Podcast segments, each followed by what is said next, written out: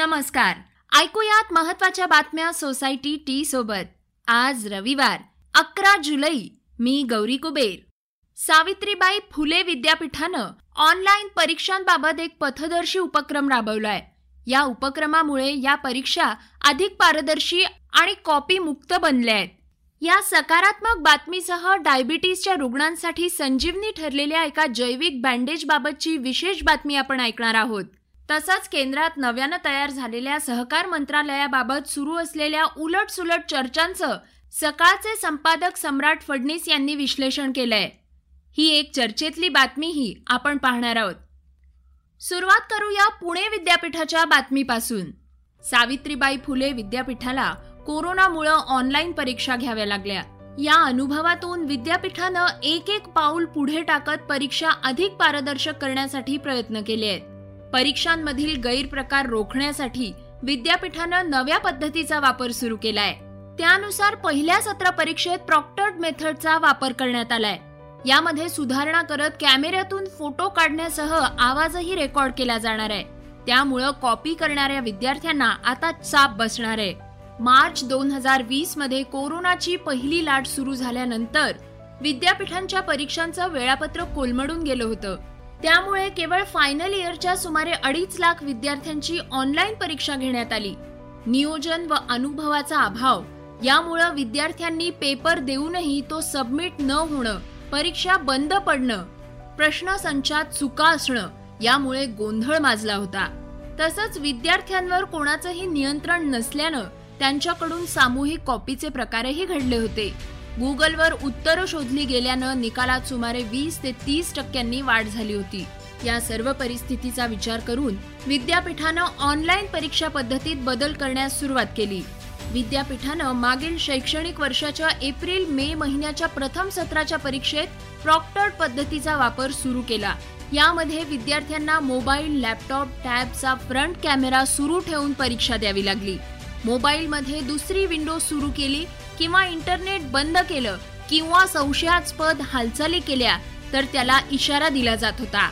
वारंवार नियमांचं उल्लंघन करणाऱ्या विद्यार्थ्यांची परीक्षा आपोआप बंद होत असल्यानं गैरप्रकार रोखले जात होते. परीक्षा पद्धती कडक केल्यानं परीक्षेतील तांत्रिक प्रश्न देखील कमी झाले. आहेत त्यामुळं पाच लाख एकोणऐंशी हजार नऊशे अठ्ठावीस विद्यार्थ्यांनी परीक्षा देऊन देखील गोंधळ झाला नव्हता. या परीक्षेत गैरप्रकार करणाऱ्या तीनशे पन्नास जणांवर आजवर कारवाई करण्यात आली आहे. बारा जुलै पासून म्हणजेच उद्यापासून विद्यापीठाची द्वितीय सत्राची परीक्षा सुरू होतीये. यामध्ये दोनशे चौऱ्याऐंशी अभ्यासक्रमाचे सहा लाख विद्यार्थी परीक्षा देणार आहेत. यावेळी परीक्षेत कॅमेरा असणार आहे. पण त्याच सोबत आवाजाचं रेकॉर्डिंगही केलं जाणार आहे.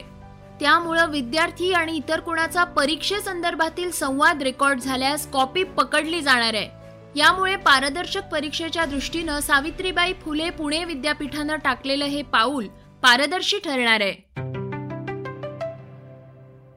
केंद्रातील मोदी सरकारच्या मंत्रिमंडळात गुरुवारी पंधरा कॅबिनेट आणि अठ्ठावीस राज्यमंत्र्यांचा समावेश झालाय. या बदलामुळं मंत्रिमंडळाचं सरासरी वय एकसष्ट वरून अठ्ठावन्न वर आलंय. त्यामुळे मोदींचं मंत्रिमंडळ अधिक तरुण झाल्याचं बोललं जात आहे पण मोदींच्या या मंत्रिमंडळातील काही धक्कादायक बाबी एका अहवालातून समोर आल्या आहेत. यामध्ये बेचाळीस टक्के मंत्र्यांवर विविध प्रकारचे गुन्हे दाखल आहेत. तर नव्वद टक्के मंत्री कोट्याधीश आहेत. निवडणुका संदर्भात सर्वे करणाऱ्या असोसिएशन ऑफ डेमोक्रॅटिक रिफॉर्म या संस्थेनं या संदर्भात अभ्यास केलाय. संस्थेच्या अहवालानुसार राज्यमंत्री जॉन बर्ला यांच्यावर चोवीस गुन्ह्यांची नोंद आहे. तसंच सर्वात युवा चेहरा म्हणून ओळखले जाणारे गृहराज्यमंत्री निशित प्रमाणिक यांच्यावर हत्येसह विविध एकवीस कलमांतर्गत गंभीर प्रकारचे गुन्हे दाखल असल्याचं समोर आलंय. त्याचबरोबर या मंत्रिमंडळात नव्वद टक्के मंत्री म्हणजेच अठ्याहत्तर मंत्र्यांपैकी सत्तर मंत्री कोट्याधीश आहेत. यामधील प्रत्येक मंत्र्याची सरासरी संपत्ती सोळा पूर्णांक चोवीस कोटी रुपये होते पन्नास कोटींपेक्षा जास्त संपत्ती असणारे चार मंत्री मोदींच्या मंत्रिमंडळात सहभागी आहेत. यामध्ये ज्योतिरादित्य शिंदे पियुष गोयल नारायण राणे आणि राजीव चंद्रशेखर यांचा समावेश आहे. मोदी मंत्रिमंडळातील आठ नेत्यांची संपत्ती एक कोटी रुपयांपेक्षाही कमी आहे. यामध्ये सर्वात कमी संपत्ती नितीश प्रमाणिक यांची असून ती फक्त सहा लाख रुपये इतकी आहे. एक प्रेमानं भरलेला कप. त्या जुन्या फोटो अल्बमसाठी ज्याची आज सहजच आठवण झाली. ज्याच्या जीर्ण पानांमधून पुन्हा निघून आलेत जुन्या पुराण्या आठवणींचे घोट जे घेतले की एक आनंद होतो. वाटतं की आठवणींमधूनच तर भेटीगाठी पुन्हा जिवंत होतात. मग आजच का नाही? पूर्ण करूया त्या जुन्या फोटो अल्बमचा कप. सोसायटीच्या हा. एक कप प्रेमाचा. डायबिटीसच्या रुग्णांसाठी एक महत्वाची बातमी ऐकूयात. डायबिटीस असलेल्या व्यक्तींसाठी अनेक बाबी धोक्याच्या ठरू शकतात. जसं की अशा व्यक्तींच्या शरीरावर जर एखादी जखम झाली तर ती लवकर भरून येत नाही. तसंच भाजलेल्या व्यक्तीच्याही जखमा भरण्यास जास्त कालावधी लागतो. पण आता या समस्यांपासून मधुमेही रुग्णांना दिलासा मिळालाय. यासाठी दोन मराठमोळ्या शास्त्रज्ञांनी एका जैविक बँडची निर्मिती केली आहे पुण्यातील राष्ट्रीय पेशी विज्ञान संस्थेच्या अर्थात एन सी सी एसच्या माजी वैज्ञानिक डॉक्टर वैजयंती काळे आणि आय आय टी मुंबईच्या केमिकल इंजिनिअरिंग विभागाचे प्राध्यापक जयेश बेल्लारे यांनी यासंबंधी संशोधन केलंय. यामध्ये जखमा लवकर भरून येण्याच्या दृष्टीनं पेशींच्या वाढीसाठी आणि आधारासाठी शास्त्रज्ञांनी एक जाळी विकसित केली आहे मधुमेही उंदरांवर याची यशस्वी चाचणी घेण्यात आली आहे अशा प्रकारे तयार झालेलं हे बँडेज म्हणजे मधुमेहींच्या जखमा भरून काढण्यासाठी एक प्रभावी पर्याय ठरलाय. तसंच भाजल्यामुळे झालेल्या जखमांसाठीही हे बँडेज उपयोगी ठरत आहे जखमेच्या ठिकाणी केस गळल्यास त्यांची पुन्हा वाढ करणंही यामुळे शक्य होणार आहे. या शोधामुळं मधुमेही रुग्णांना मोठा दिलासा मिळालाय. डिझेलच्या किमतीत सातत्यानं वाढ होतीये. त्यामुळं आता एसटीचा प्रवासही महागण्याची शक्यता आहे. एसटी प्रशासनाकडून तसा प्रस्ताव सरकारकडे पाठवण्यात आलाय. इंधन दरवाढीमुळं एसटी प्रशासनावर डिझेलच्या खर्चापोटी महिन्याला साधारण एकशे वीस ते एकशे चाळीस कोटी रुपयांचा अतिरिक्त भार पडतोय. कोरोनाचा काळ अद्यापही संपलेला नाहीये. त्यामुळे एसटीची सेवाही अद्याप पूर्ण क्षमतेनं सुरू झालेली नाही. त्यामुळे एसटी महामंडळाच्या तोट्यात भर पडतेच आहे. एसटीच्या सुमारे सोळा हजार बस डिझेलवर धावतात.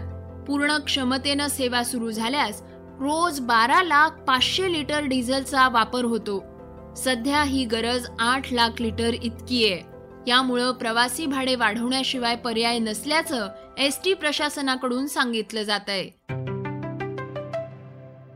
अस्सल भारतीय असलेली कोवॅक्सिन कोरोना प्रतिबंधक लस लवकरच जगभरात उपलब्ध होऊ शकते.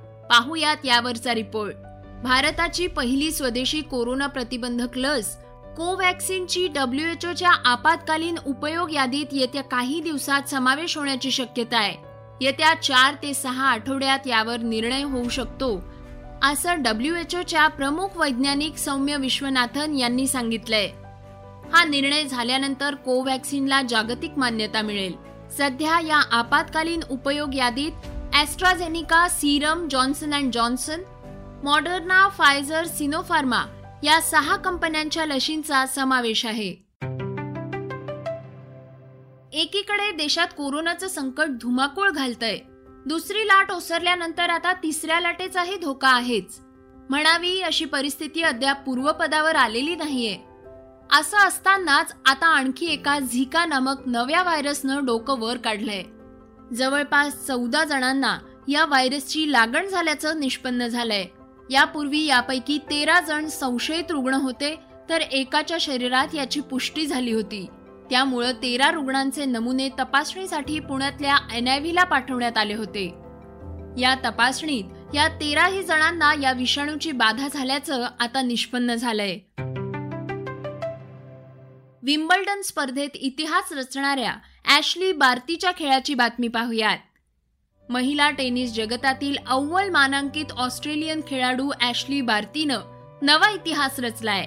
विम्बल्डनच्या महिला एकेरीत तिनं हा पराक्रम केलाय. चेक प्रजासत्ताकची कोरोलिना प्लिस्कोवा विरुद्ध रंगलेल्या फायनलमध्ये तिनं विजय नोंदवलाय. मागील एक्केचाळीस वर्षात विम्बल्डनची फायनल गाठणारी बार्ती ही पहिली ऑस्ट्रेलियन महिला खेळाडू ठरली आहे.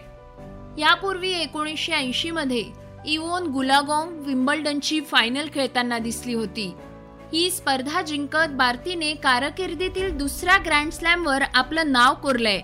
दोन हजार एकोणवीसमध्ये ऍशली बार्तीने फ्रेंच ओपन स्पर्धा जिंकली होती. केंद्रात नवीन सहकार मंत्रालय स्थापन झाल्यामुळं महाराष्ट्रातील सहकार क्षेत्रावर त्याचा विपरीत परिणाम होईल अशी चर्चा सुरू झालीये. या चर्चांमध्ये खरंच काही तथ्य आहे का? याबाबत सकाळचे संपादक सम्राट फडणीस यांनी विश्लेषण केलंय. पहिल्या केंद्रीय सहकार मंत्रालयाच्या स्थापनेनंतर महाराष्ट्रात प्रामुख्यानं चार प्रकारच्या चर्चा गेल्या दोन दिवसात झाल्यात. त्यातली पहिली चर्चा अशी की राज्य सरकारच्या घटनात्मक अधिकारावर हे अतिक्रमण आहे. खरं तर सत्त्याण्णवाव्या घटनादुरुस्तीनंतर सहकार हा विषय केंद्र आणि राज्य अशा दोघांशी निगडीत झालाय. या घटनादुरुस्तीच्या वेळी केंद्रात शरद पवार कृषी मंत्री होते. मल्टीस्टेट बँकांचा विषय तेव्हा राज्य आणि केंद्र अशा दोघांकडे हस्तांतरित केला गेला. त्यामुळे आता या विषयावर चर्चा करण्यात फारसा अर्थ नाही आहे दुसऱ्या मुद्द्याकडे आपण दुर्लक्ष करतोय तो असा की केंद्राच्या यावर्षीच्या अर्थसंकल्पात केंद्रीय अर्थमंत्री निर्मला सीतारामन यांनी केंद्रीय सहकार मंत्रालयाची स्थापना होणार असल्याचं सांगितलं होतं. म्हणजे अर्थसंकल्पात केलेल्या एका घोषणेला आता मोदी सरकारनं मूर्त रूप दिले असं म्हणता येऊ शकतं. तिसरा मुद्दा आहे तो सहकार मंत्रालयाचे पहिले केंद्रीय मंत्री म्हणून अमित शहा यांचं नाव असणं. महाराष्ट्रानंतर गुजरात हे असं राज्य आहे ज्या राज्यात सहकार तळागाळापर्यंत मुरलेलं आहे. अहमदाबाद जिल्हा मध्यवर्ती सहकारी बँकेचं चेअरमनपद अमित शहांकडे होतं. जिल्हा बँकेच्या अध्यक्षाला किती महत्त्व असतं हे महाराष्ट्रात नव्यानं सांगायला नको.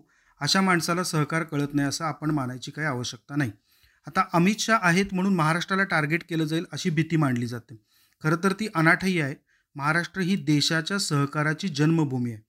डेक्कन कृषी मदत अधिनियम अठराशे एकोणऐंशी हा असा पहिला कायदेशीर कागद आहे की ज्यामध्ये सहकाराचा उल्लेख स्वतंत्रपणानं केला गेलेला आहे. हा कायदा झाला कारण पुणे आणि अहमदनगर जिल्ह्यातल्या शेतकऱ्यांनी उठाव केला होता. म्हणजे महाराष्ट्राला सहकार या शब्दाची खूप प्रदीर्घ परंपरा आहे. अशावेळी नव्या मंत्रालयाचा नकारात्मक विचार करणं आणि पसरवणं महाराष्ट्रातल्या नेत्यांनी खरं तर थांबवलं पाहिजे. या मंत्रालयाचा अधिकाधिक वापर करून आपल्याकडचं सहकार क्षेत्र बट बळकट करायची एक संधी समोर आहे. ज्या एका मुद्द्याकडे आपण साफ दुर्लक्ष करतोय तो असा की पुढच्या वर्षी उत्तर प्रदेशमध्ये निवडणुका आहेत आणि या निवडणुकांसाठी मोर्चे बांधणी करताना सहकार मंत्रालयाचा खूप मोठा वापर केला जाऊ शकतो. सहकार आणि राजकारण यांचा परस्पर संबंध महाराष्ट्रा इतका इतर कुठल्या राज्याला माहिती असायचं कारण नाही. आपण खरं तर त्याविषयी सुद्धा बोललं पाहिजे. स्क्रिप्ट आणि रिसर्च अमित उजागरे विनायक होगाडे. हे होतं सकाळचं पॉडकास्ट. उद्या पुन्हा भेटूयात. धन्यवाद. वाचा बघा आणि आता ऐका आणखी बातम्या. ई सकाळ डॉट कॉम वर.